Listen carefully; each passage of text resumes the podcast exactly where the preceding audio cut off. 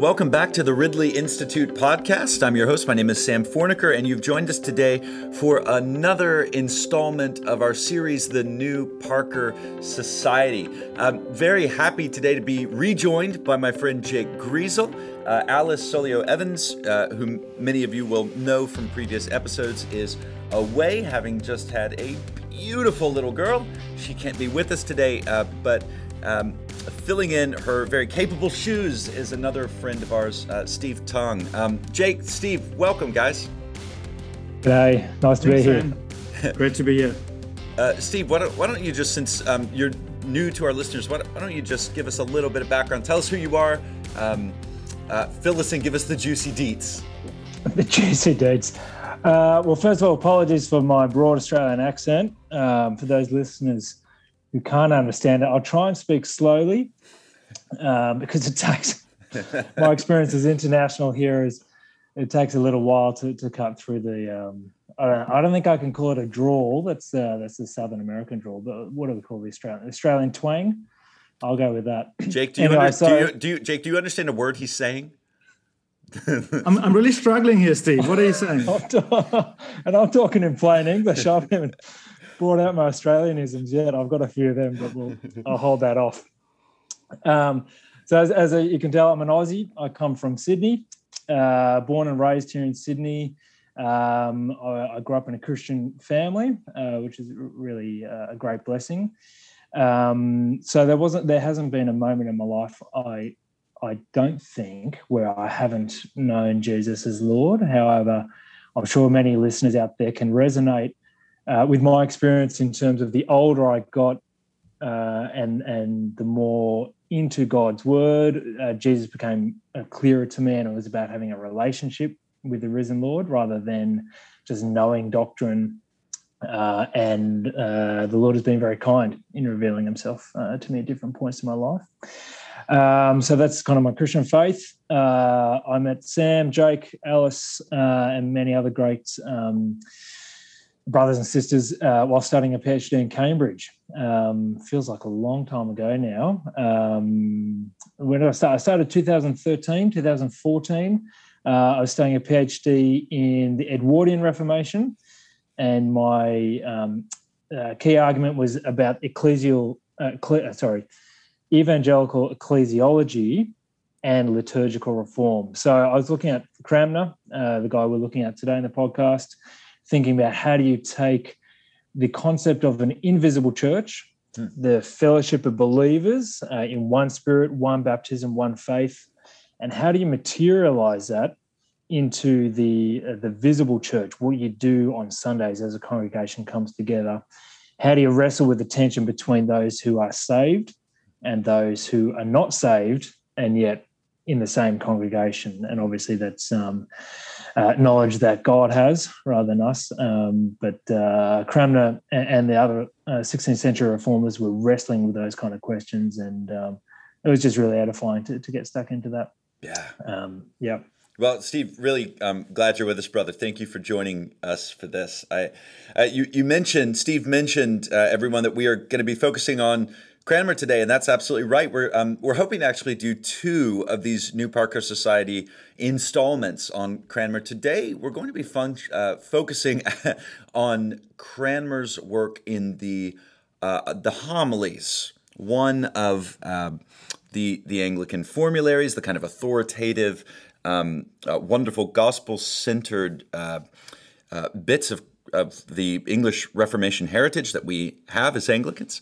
Um, next time, we will be focusing more specifically on uh, Cranmer's works in the, the Parker Society Library itself, um, but we, we really wanted to focus on a, on a, on a different uh, genre than we've done thus far, namely, namely the sermon. Um, so before we jump in to, uh, to the homilies, let's get a little bit on uh, Cranmer. Uh, Jake, can I pass the ball over to you and get us rolling with, with a bit on Cranmer's life for the listener who knows um, next to nothing about the great reformer. Sure. So Thomas Cranmer is often described as the architect of the English Reformation. He served as the Archbishop of Canterbury under Ed, uh, Henry VIII and under Edward VI. before the succession of Mary I ultimately led to his execution. And Cranmer was born in 1489 in Nottinghamshire, and he studied at Jesus College in Cambridge. He took his BA and MA there before becoming a fellow, meaning an academic, at the college in 1515. Cranmer soon got married, which meant that he had to leave his fellowship at Jesus College and was no longer eligible for the priesthood. But sadly, his wife died during ch- uh, childbirth. And so Jesus College reinstated him as a fellow. And there at Jesus College, Cranmer excelled in biblical studies and theology and was firmly grounded in humanism, the study of the humanities. And he was ordained as a priest and became one of the university's preachers before taking his doctor, Doctor of Divinity degree in 1526. And Cranmer rapidly and unexpectedly rose to prominence through his role in finding a solution to King Henry VIII's great matter, the king's great problem of finding a way to annul his marriage to Catherine of Aragon, which would ultimately, long story short, lead to Cranmer be, be, becoming consecrated as Archbishop of Canterbury in 1533, without having been a bishop before. And subsequently, we all know uh, King Henry broke with the Roman Catholic Church, though he remained opposed to Protestantism, at least Protestant doctrine, throughout his life. But by contrast, Cranmer's personal views had become inclined very much towards the burgeoning Reformed Protestant movement in broader Europe. But the situation under Henry VIII prevented him from being able to do much towards shaping the English church in a Protestant direction. But once Henry VIII died and the Protestant boy king, uh, King Henry VI, sorry, Edward VI, came to the throne, Cranmer was able in stages to shape the Church of England in a decidedly reformed Protestant mold. And the most lasting monuments that Cranmer bequeathed to us from the Reformation, as you yourself touched on, Sam, uh, are undoubtedly the Church of England's formularies. Cranmer was the main man behind the Book of Common Prayer, which provided a common Protestantized liturgy for the English nation in their own language. He was also the man behind the ordinal, which maintained the threefold clerical offices of deacon, priest, and bishop. Also, the 42 articles, which would later, under Elizabeth, be revised or modified as the 39 articles, which we still have today. And of course, what we're looking at today, the first book of homilies, the official sermons of the Church of England, which was designed to propagate the doctrines of the Reformation all across England. And when people nowadays speak of Reformed or Reformation Anglicanism, what they essentially have in mind is faithful adherence to these doctrinal and liturgical standards of the English Reformation as established under the leadership of Archbishop Cranmer. Mm. Mm, yeah, J- thank you, Jake. So Cranmer, I mean, in addition to all of that, is he's also quite famous for the way in which he died, isn't he? Can, can you tell us a little bit about that? Sure. So after the untimely death of the boy king Edward VI, Mary Tudor took the English throne and reverted the English church back to Roman Catholicism. The new regime under Mary targeted Protestants, and especially high profile Protestants, and hundreds of them were martyred under her, which earned the Queen the enduring nickname of Bloody Mary. Cranmer had not only been instrumental in the humiliating annulment of Henry VIII's uh, marriage to Catherine of Aragon, who was the mother of Queen Mary, but he had also been directly involved in the failed attempt to ensure the accession of the Protestant Lady Jane Grey to the English throne instead of the Roman Catholic Mary. Long story short, along with his fellow Reformation bishops Hugh Latimer and Nicholas Ridley, Cranmer in 1553 was imprisoned at the Tower of London for sedition and for maintaining Protestant doctrine, especially his rejection of the Popish Mass.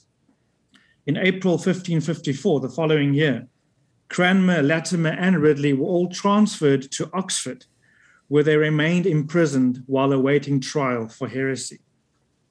And a year and a half later, in, on the 16th of October 1555, his friends Latimer and Ridley were sentenced to death and burned at the stake for heresy there in Oxford.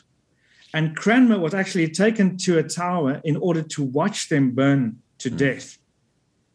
Latimer and Ridley remained faithful to the end, and we can only imagine uh, what their martyrdoms would have left as an impression on Cranmer.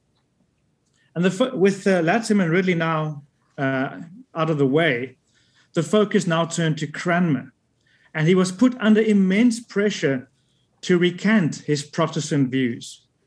And he cracked under this pressure and formally recanted his Protestant views. He affirmed the, uh, the Pope's authority, and he was publicly and humiliatingly defrocked from holy orders. But this was not enough to spare his life. Queen Mary was determined to make a public example of him and to have him executed.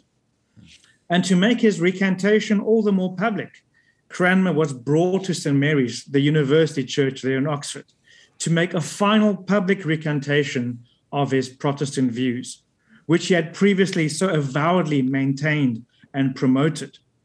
The date was the 21st of March, 1556, and it would be the last day for him on earth. But what transpired was a public relations disaster for the Marian regime and came as a complete shock to the tribunal and the watching audience. Instead of vindicating popery by reading out the prepared recantation, Cranmer went off script and actually denounced the written recantations he had made earlier. He said that those recanta- recantations that he had written earlier, contrary to the Reformation truths, Uh, had been written against the truth that he harbored in his heart and still believed in his heart to be true. And then he also denounced the Pope as Antichrist. Very famously, he declared that the same hand by which he had written those recantations earlier, that same hand would go into the flames first. The audience was gobsmacked. Cranmer's speech was cut short, and he was summarily dragged to the same spot where Latimer and Ridley had been burned six months earlier. And like them, he was subjected to the same horrible execution. And true to his word, Cranmer thrust his hand into the flames first, and his final words were, Lord Jesus, receive my spirit. And subsequently, Cranmer came to be revered by English Protestants, not only for his central role as the chief architect of the English Reformation, but also for sealing his commitment to the truth of the Protestant Reformation by dying a martyr's death in the flames. Mm. So, Jake, I, uh, so I mean, built into all of that, right, is it is easy to see why Cranmer is such a massively significant figure in the in the history of Anglican thought, right, or Reformation thought generally. And so, I just I, I want to take a second. I want to think about why Cranmer remains that significant and, and actually controversial figure, right? Still within Anglican circles. And I think you see that play out in a, a couple of ways, right? Officially, on the one hand, uh, symbolically on the other. Um, so, officially, you've said Cranmer, he was the first Archbishop of Canterbury under. Um, uh, uh, under under Henry, at least in the in the kind of run up to the to the Act of Supremacy. So Cranmer's appointed Archbishop of Canterbury 1532 prior to the Act of Supremacy in 1534, which, as you've said, severed England's ecclesiastical ties with Rome. Then Cranmer, again, as you've said, central compiler, stroke editor, stroke in some cases author of the Book of Common Prayer. So he, he stands as the architect of the um, of the Reformation Anglican stroke prayer book tradition, right? Okay. So, from a political, certainly an ecclesiastical perspective, Cranmer exercised the widest influence of the of the English reformers. Um, so much so that one historian can say that to discredit Cranmer was to discredit the Protestant cause. Um, so after Cranmer died, Nicholas Harpsfield, we're going to meet Harpsfield in a little bit. He was the conservative author, uh, that is, traditionalist author of the homily on the misery of mankind, uh, we think. Uh, Harpsfield published a book called Cranmer's Recantations to smear Cranmer's reputation, right? Right from the word go, right after his execution. So we see in that official capacity, Cranmer's um, kind of controversial significance, but then symbolically and uh, maybe more relevant for those of us who have followed you know followed Cranmer centuries after. Cranmer represents very clearly the English evangelical understanding of the gospel. So Ashley Null's such a beautiful job drawing this out in his work on divine allurement, right? Um, for Cranmer, it's not fear, but gratitude for God's lavishly bestowed grace, which regenerates the power to love, which is, by the way, on Sunday, I, I preached John 20, 19 to 23. Um, peace replacing fear. I mean, it's a very, it's a very Johannine theme, this um, mm. Cranmerian understanding of the gospel. Cranmer also represents, I think, in a nutshell, some of the big questions that those of us who are interested in Reformation or post Reformation history think about a lot. Because, of course, Cranmer's life, uh, as you just said, it was cut short.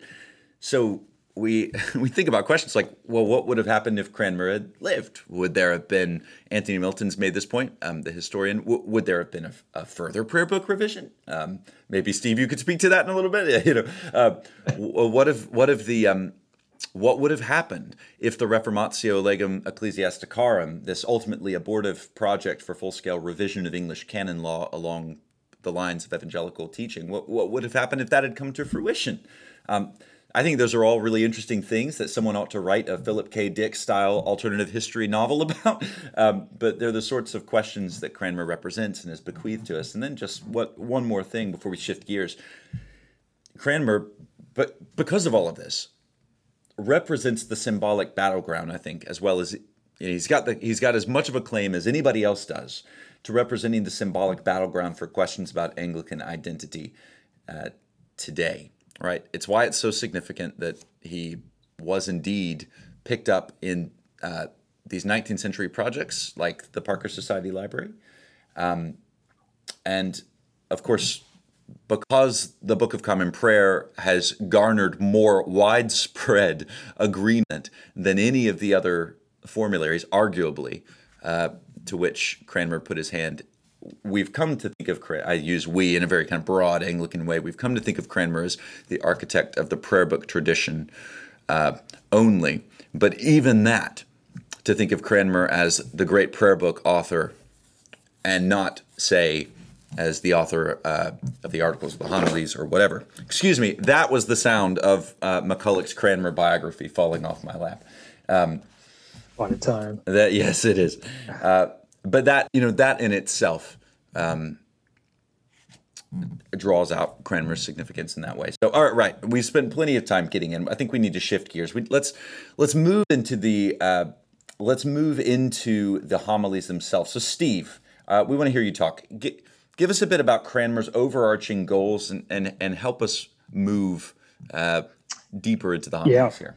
Yeah, absolutely. Let, let me just pick up on one, one thing you said there, Sam. It, uh, it was uh, pricking my conscience as you're talking. Uh, and it goes right to the heart of the debate about Cranmer. Uh, for those of us who call ourselves Anglican, do we stand, what kind of Cranmerian tradition do we stand in? Mm. Do we stand in people who uh, slavishly um, adhering to the Book of Common Prayer 1662, which I would argue is not even Cranmer's greatest thing. I'd say 1552, but which is like ed- editorial uh, difference there. Um, do we play hard and fast with liturgy?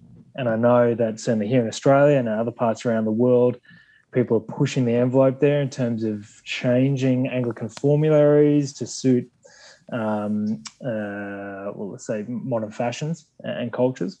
So Cranmer is more than just uh, is important for all Anglicans, I think, and particularly us in in the Western world. And we're thinking here from an Australian perspective, a South African uh, perspective, an American perspective.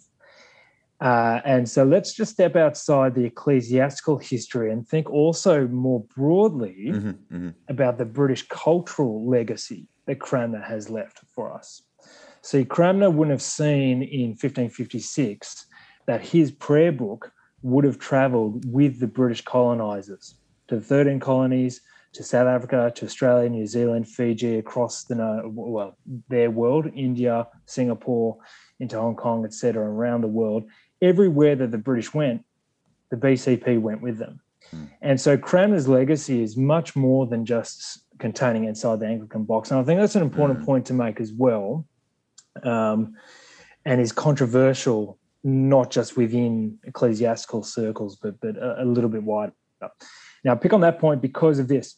We often associate Cranmer only with the prayer book, or perhaps only with the doctrine of the formularies and the, the 42 articles, which get reduced down into 39 articles. But if we think, uh, and I'm coming now from an evangelical uh, point of view, uh, with my evangelical churchman uh, lens on, what is the quintessential cultural marker for an evangelical? I would argue perhaps two things here. One, adherence to uh, the doctrine of Scripture alone, the authority of Scripture, mm. and two, a preaching ministry. I don't want to underwrite, uh, uh undermine uh, the significance of the sacraments. I, I, believe fully that baptism and the Lord's Supper are absolutely essential to the visible church here on earth as signs and symbols of, of God's great covenant and promise. But we're about the preaching uh, ministry and also having that sit under the authority of Scripture. Mm. Now, I would argue that the evangelical movement uh, in Anglicanism, but outside of that, uh, in, in, the Baptist world and, and um, Presbyterian world as well, follow those same principles. Now, I'm not saying that Cranmer was the only one who propagated a culture of preaching. However, going back to the original point, the power of British culture that has exploded around the world and carried the Cranmerian legacy, it's not just the BCP that goes with it. Mm.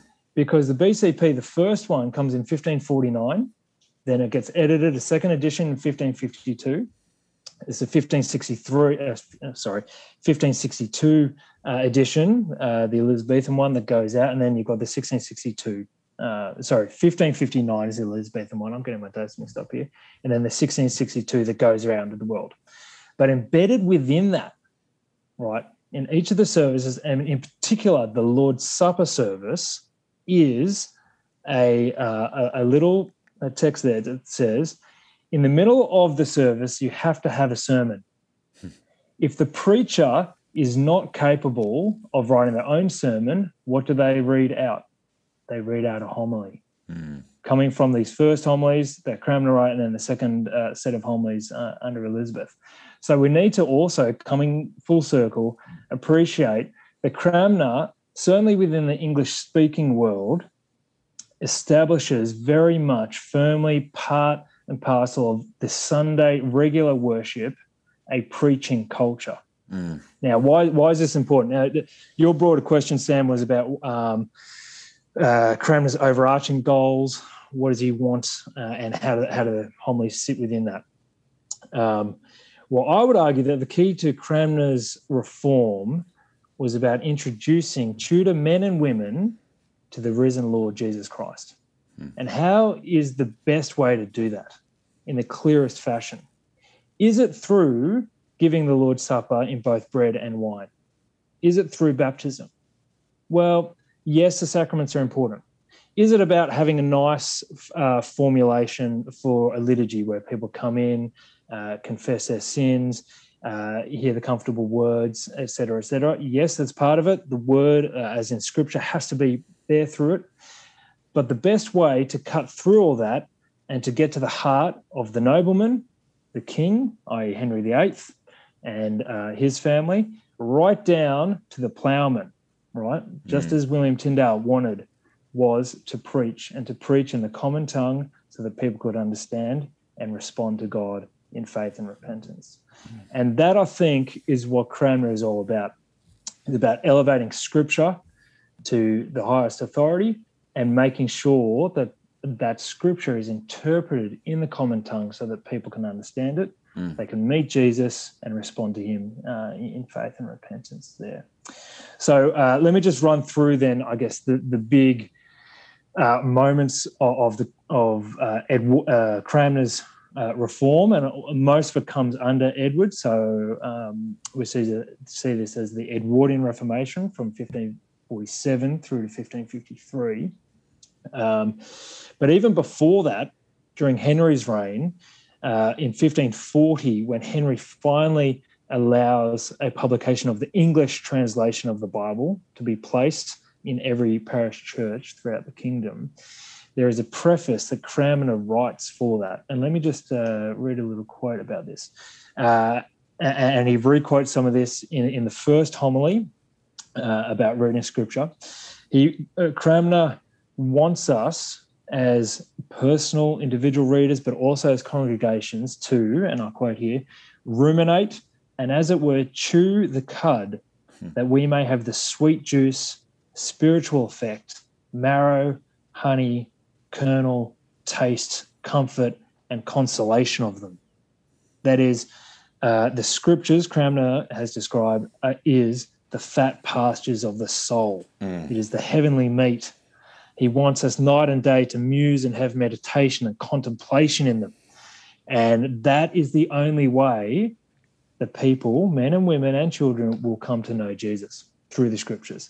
And where do homilies fit in with that? Well, the homilies, uh, the structure, which Sam, I, think you will take us through um, in a little while, start with uh, an exhortation to read the scriptures.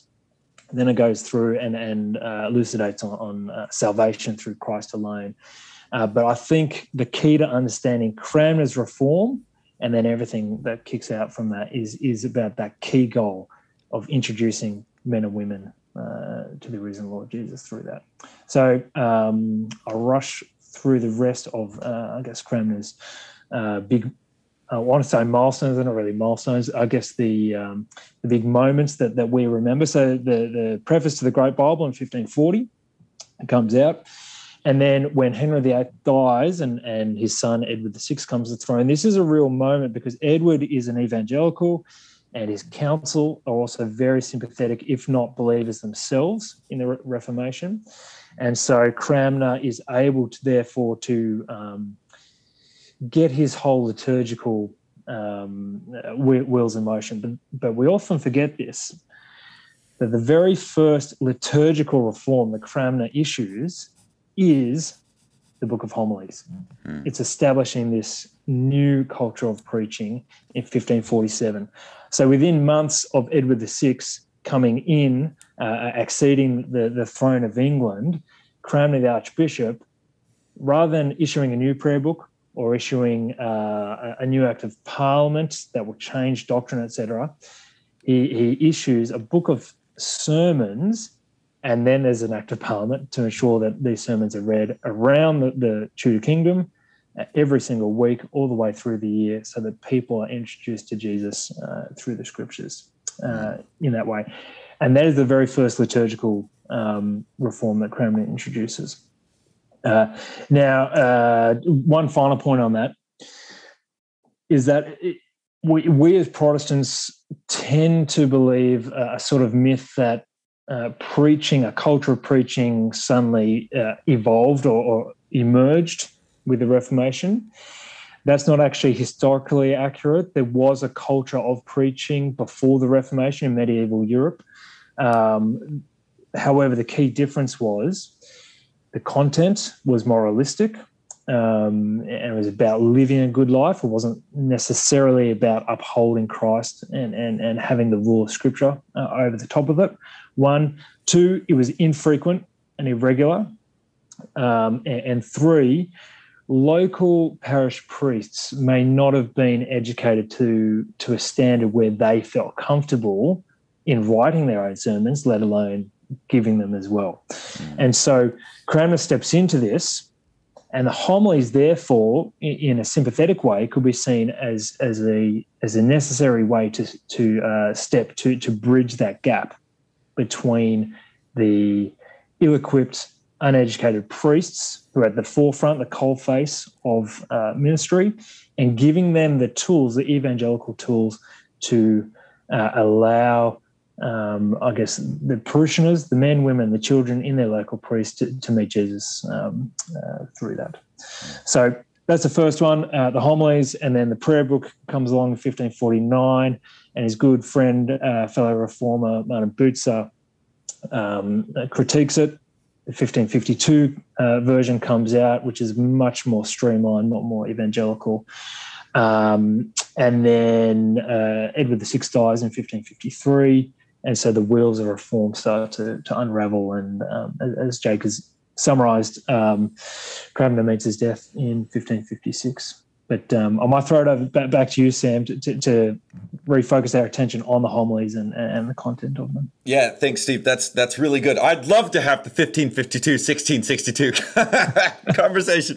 Uh, we. Uh, I think yeah to get it to get us into the homilies. I think maybe what we could do is uh, let, let me just say a little bit about their structure. Um, I, have found a lot of Ashley's work really good on this, Ashley Null. Um, so I'll, I'll, try to recapitulate that. Um, simply, and, and then I'm keen that we get into it. So, I mean, I, I think the key concept that Ashley develops around this that I find so helpful is the idea of a rhetorical theology. Now, what on earth does that mean? Um, well, look at it this way the authorship of the various uh, the, the various homilies, it's not as if they simply all flowed from Cranmer's pen, right? Um, some of them came from the pens of evangelical authors. Others uh, didn't. And actually, one of the reasons that Stephen Gardiner had been opposed, uh, one of the reasons he'd been opposed to a book of homilies, um, he thought on the one hand, you know, what people need is the example of their clergy, not the arguments of their clergy. Okay, but but another thing was just simply the fear of theological inconsistency, um, and because of the sheer variegation of the homilies, that seemed, you know, reasonable, frankly. Um, so, for example, um, we don't know the identities of, of many of the Edwardian homilists. Um, we know four identities for sure, and of those four, two were traditionalists.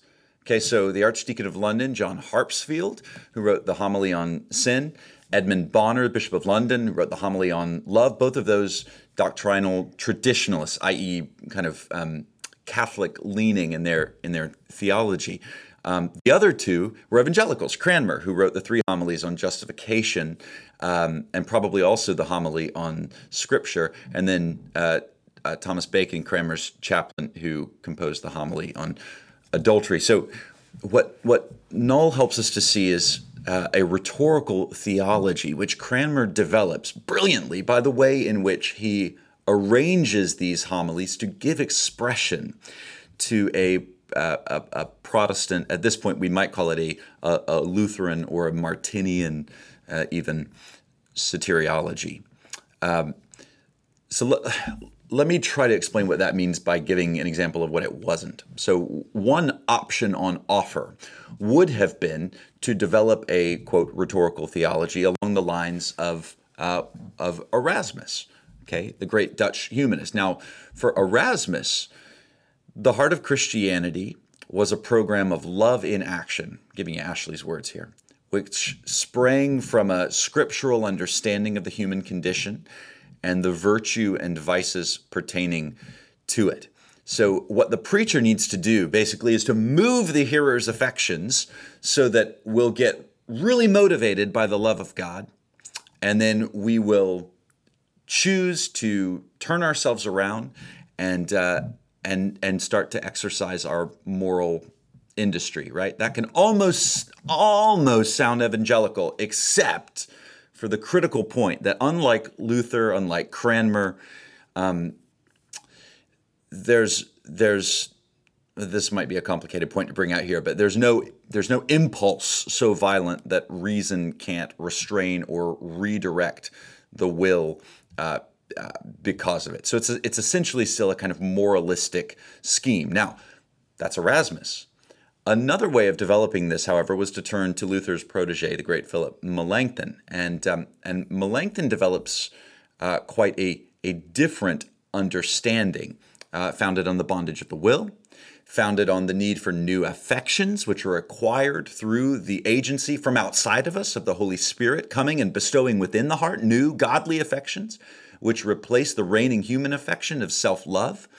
Um, and if I can just give us a line from Ashley, which I think is brilliant with reason and will, both captive to the concupiscence, the, the, the lust of the flesh.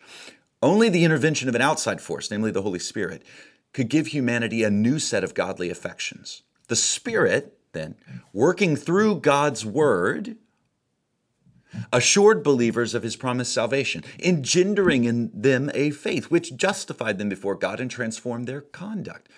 For confidence in God's gracious goodwill towards them reoriented the affections of the justified, calming their turbulent hearts and inflaming in them a grateful love in return. So it is not, as with Erasmus, a moralistic scheme, it is a case of the grace of God coming and addressing our guilt and inspiring a gratitude through the gift of a new heart and new affections engendering love. And so you see what Cranmer is doing here over the course, I'll just focus on the first six homilies, where this, um, in the first homily, a fruitful exhortation to the reading and knowledge of Holy Scripture, Cranmer establishes the basis of the Christian's relationship with God, because it's in the Bible that we gain true knowledge of ourselves, as well as true knowledge of God and so, proceeding from that, we get to the second sermon, right? From Harpsfield, the traditionalist, the misery of all mankind and of his condemnation to death everlasting by his own sin. Now, basically, Harpsfield's sermon on its own is a, a, a, a, chain of biblical injunctions to confession and repentance, basically Erasmian, right? But in Cranmer's hands, this thoroughly traditional homily becomes a Protestant proclamation of the law, immediately preceding Cranmer's own three sermons expounding the gospel. So, in the next three homilies, number three of the salvation of all mankind, number four of the true and lively faith, and number five of good works, Cranmer then follows Melanchthon and evangelical teaching in proceeding from that stinging exposition of the law to the life giving exposition of the gospel. So, in the homily of salvation, which we're going to hunker down on here in a few minutes, Cranmer goes on to emphasize the role of faith in justification, not because faith is its cause, it's Christ who justifies, but because faith is the instrument whereby man receives from God, right? And that is a gift. In the fourth and fifth homilies on faith and good works, um, Cranmer elaborates the teaching of the homily on, on salvation. A short declaration of the true, lively, and Christian faith unfolds the logic of of Cranmer's gospel exposition by elaborating the character of genuine Christian faith.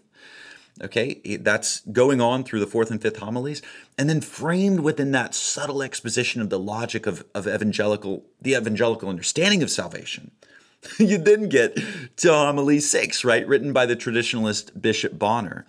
And this, what was a very kind of traditionalist homily on love, now serves in this brilliant rhetorical scheme to provide the homily's consummate expression of the life that we live now that we are assured of our salvation by grace alone through faith alone. So if, if Ashley's read of the homilies is right, I think it is, um, then here's just a, a glimpse of what Cranmer is up to, uh, at least in these first six homilies, and that, that work into the understanding and the living out of the new life then carries on through the remainder, at least of the first book of homilies in 1547. Um, we could say a little bit more about the Elizabethan homilies in 1563. Um, I think we have run out of time for that, so I think let's let's move on. Let's zero in on the homily of salvation, shall we? Yeah, absolutely. I, think you nailed it there, Sam. In terms of the well, Ashley as you have nailed a paraphrase of Ashley now uh, very succinctly in terms of the structure of of the first six homilies in the in the um, Edwardian uh, Book of Homilies, and at the apex, the zenith of all that is this this homily of salvation. Mm. And I just, as we kick off here, I want to really home in on the um, the title because this is this is more um, it's bigger, more huge, more significant than I think uh, people actually give it credit for. Yeah. So the the, uh, the title is a sermon of the salvation of mankind by only Christ our Savior from sin and death everlasting. Now there's a lot in there. Two things that stand out for me. By only Christ, mm. that is massive. That's like sending a massive load of dynamite underneath uh, the medieval Catholic Church that had sort of been there it had also a, a massive ton of dynamite underneath the uh, weird Henrician church and the doctrinal um, uh, tug of war that had gone on in the previous decade. Now, for the first time, unambiguously, in every single parish church, this is the doctrine by Christ alone. only through Christ is our salvation uh, assured. And that's the other bit there. It's an assurance, the security that we have in Christ, um, which is which is the other bit of, of the title. From sin and death, okay, fine. That's exactly what the Pope and, uh, all those uh, other bishops and priests have been preaching. Salvation from sin and death. The last word there, everlasting. That is sweet comfort mm. right there. It's absolutely assurance. Where's purgatory? Doesn't exist. If you have your faith in Christ only, then we are saved from sin and death everlasting in this life, although the devil will continue to, attack us and tempt us, lead us into despair and, and, and down the wrong track. Mm. But actually, we have a real sure confidence and assurance in Christ so that when we die or if Christ returns, we know exactly where we're going. Mm. There, there isn't that confusion. We don't have to spend time in purgatory and, and uh, we don't have to, you know, pay money into, into the offertory coffers to earn our way in. We don't have to do our rosary beads. You don't have to help an old lady across the road.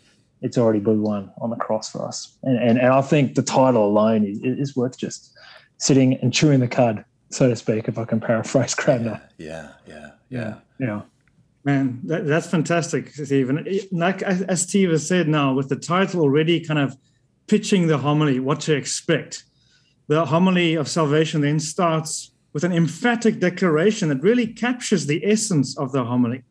And I think it's worth reading the opening two sentences of this homily in full.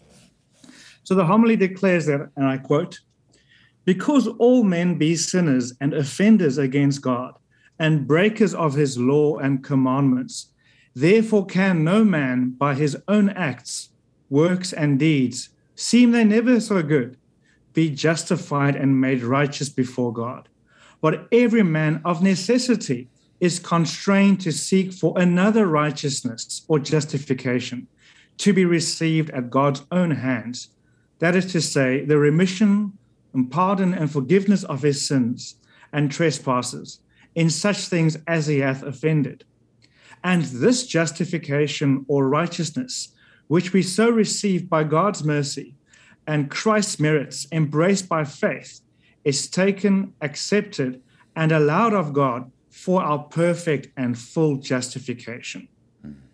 So, just in these two opening sentences of the homily, one can see Cranmer and the Church of England's official position that we have no merit of our own to serve for our justification. And therefore, we need to look for another righteousness, an alien righteousness, as Luther put it, mm-hmm. which is found in Christ and his merits alone, which of God's mercy we receive when we embrace it by faith. Yeah. And, and, you know, when I first read this homily, and, and it, it still is, it seems a little bit odd because I think Jake, you picked up absolutely that that first paragraph absolutely nails it coming out of the title, and then the very next point Cranmer makes here. I'll just read it. I'll read it slowly so the uh, listeners can can hear through my Aussie twang.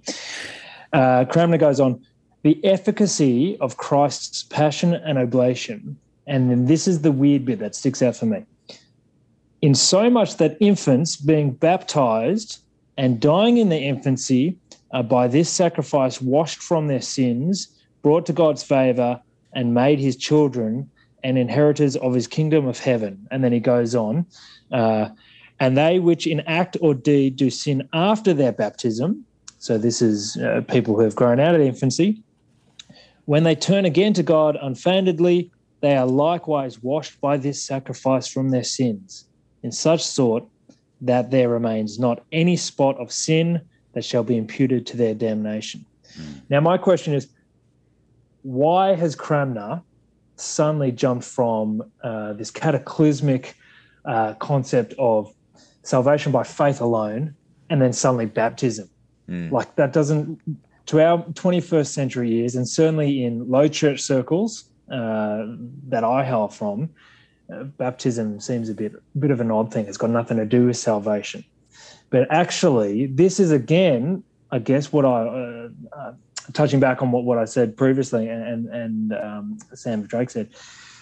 Cranmer is, and this is what Ashley Null taught me very, uh, very early on in my studies. Cranmer is, is a theological um, uh, dynamite. You know, he, he, is absolutely key on doctrine, hmm. but he is such a pastoral. He's got the, such a pastoral heart. He is a pastor first and foremost, hmm. and he's speaking to the congregation's heart. And so you've got to remember that in the culture of the day, before the Tudor kingdom had, uh, I guess, accepted the Reformation, what is the starting point of salvation? Of the economy of soteriology in medieval Europe and in uh, some Catholic circles today, it is baptism.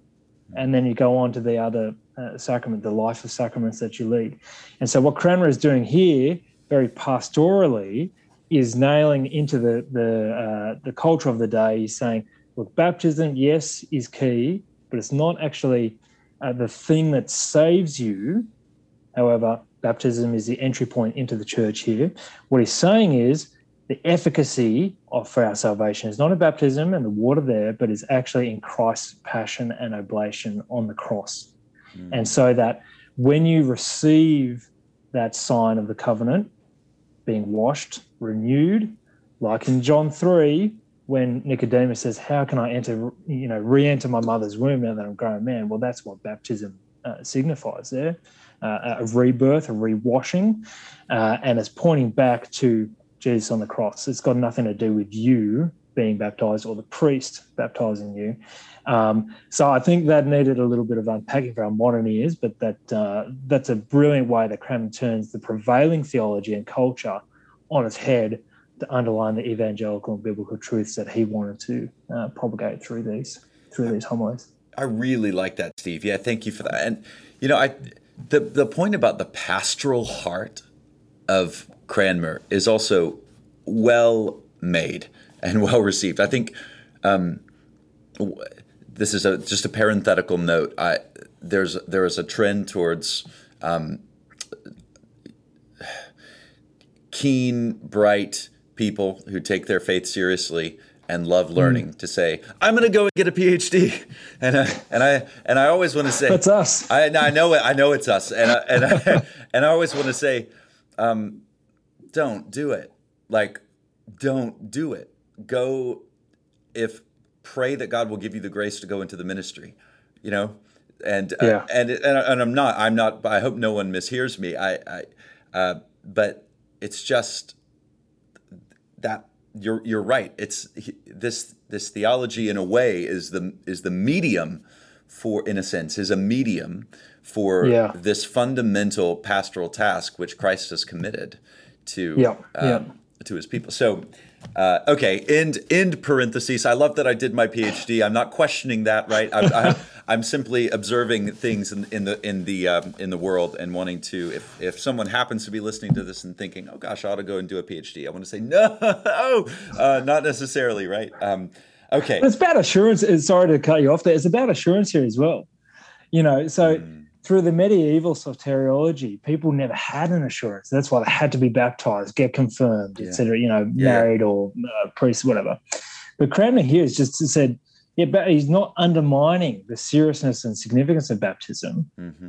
But he's saying we have assurance of salvation through yeah. Christ and not through baptism. So to just get on your point there about PhDs or pursuing uh, even theological study, we don't need to prove ourselves to anyone through our studies or how high we can go with our academia, etc. Yeah. We all, even now, we believe in the same Christ, and so we all have that assurance. And so I think uh, there's another pastoral point that you can point out there, Sam, as well. Um, you don't have to have a PhD or in a, a university, or you don't even need to finish high school mm-hmm. to have yeah. an assurance in Jesus. That's right. And that's that's how good the gospel is for, for everyone from the highest down to the lowest. That's, man. That's so good. I, so, having having said all of this, to make a slightly theological point now, um, that that uh, another thing that I've that I've loved about this that David Steinmetz, one of my favorite late um, historians, mm. uh, he he said so. There's a, a chap, a Lutheran theologian, Andreas Osiander, right? His wife's niece wound up Marguerite Cranmer. I mean, that that was it was Osiander's wife's niece who wound up marrying Cranmer. And I, I think, am I right that Osiander actually did the wedding? Um, yeah, I think so. Yeah, I think you're right. So there's a little remark in Steinmetz that if Osiander is the apostle of Christ's work in us, then Cranmer was the evangelist for the work of God for us. And I really love that. And that, mm. that comes through in this homily so clearly. So um, the tradition of, of understanding Christ's work as um, the, the the, the perfect act simultaneously of God's justice and mercy, right? Like go, going back, finding expression in Anselm, but certainly in, in people long before. It just comes out very clearly in this line from the homily. The wis, the, excuse me, the great wisdom of God in this mystery of our redemption, who hath so tempered his justice and mercy together that he would neither by his justice condemn us unto the everlasting captivity of the devil and his prison of hell, remediless forever without mercy. Right? Okay, the thing that we deserve. Nor by his mercy deliver us clearly without justice or payment of a just ransom, but with his endless mercy he joined his most upright and equal justice. And I just, I mean, this is a point that continually over the years has brought me back to to just a, a just has brought me back to my knees in in worship. Every time i i think some some of us will constant will will move more towards one or the other right? We'll be justice people or we'll be mercy people. We'll be mm. we'll be uh, we'll be license or um, law people.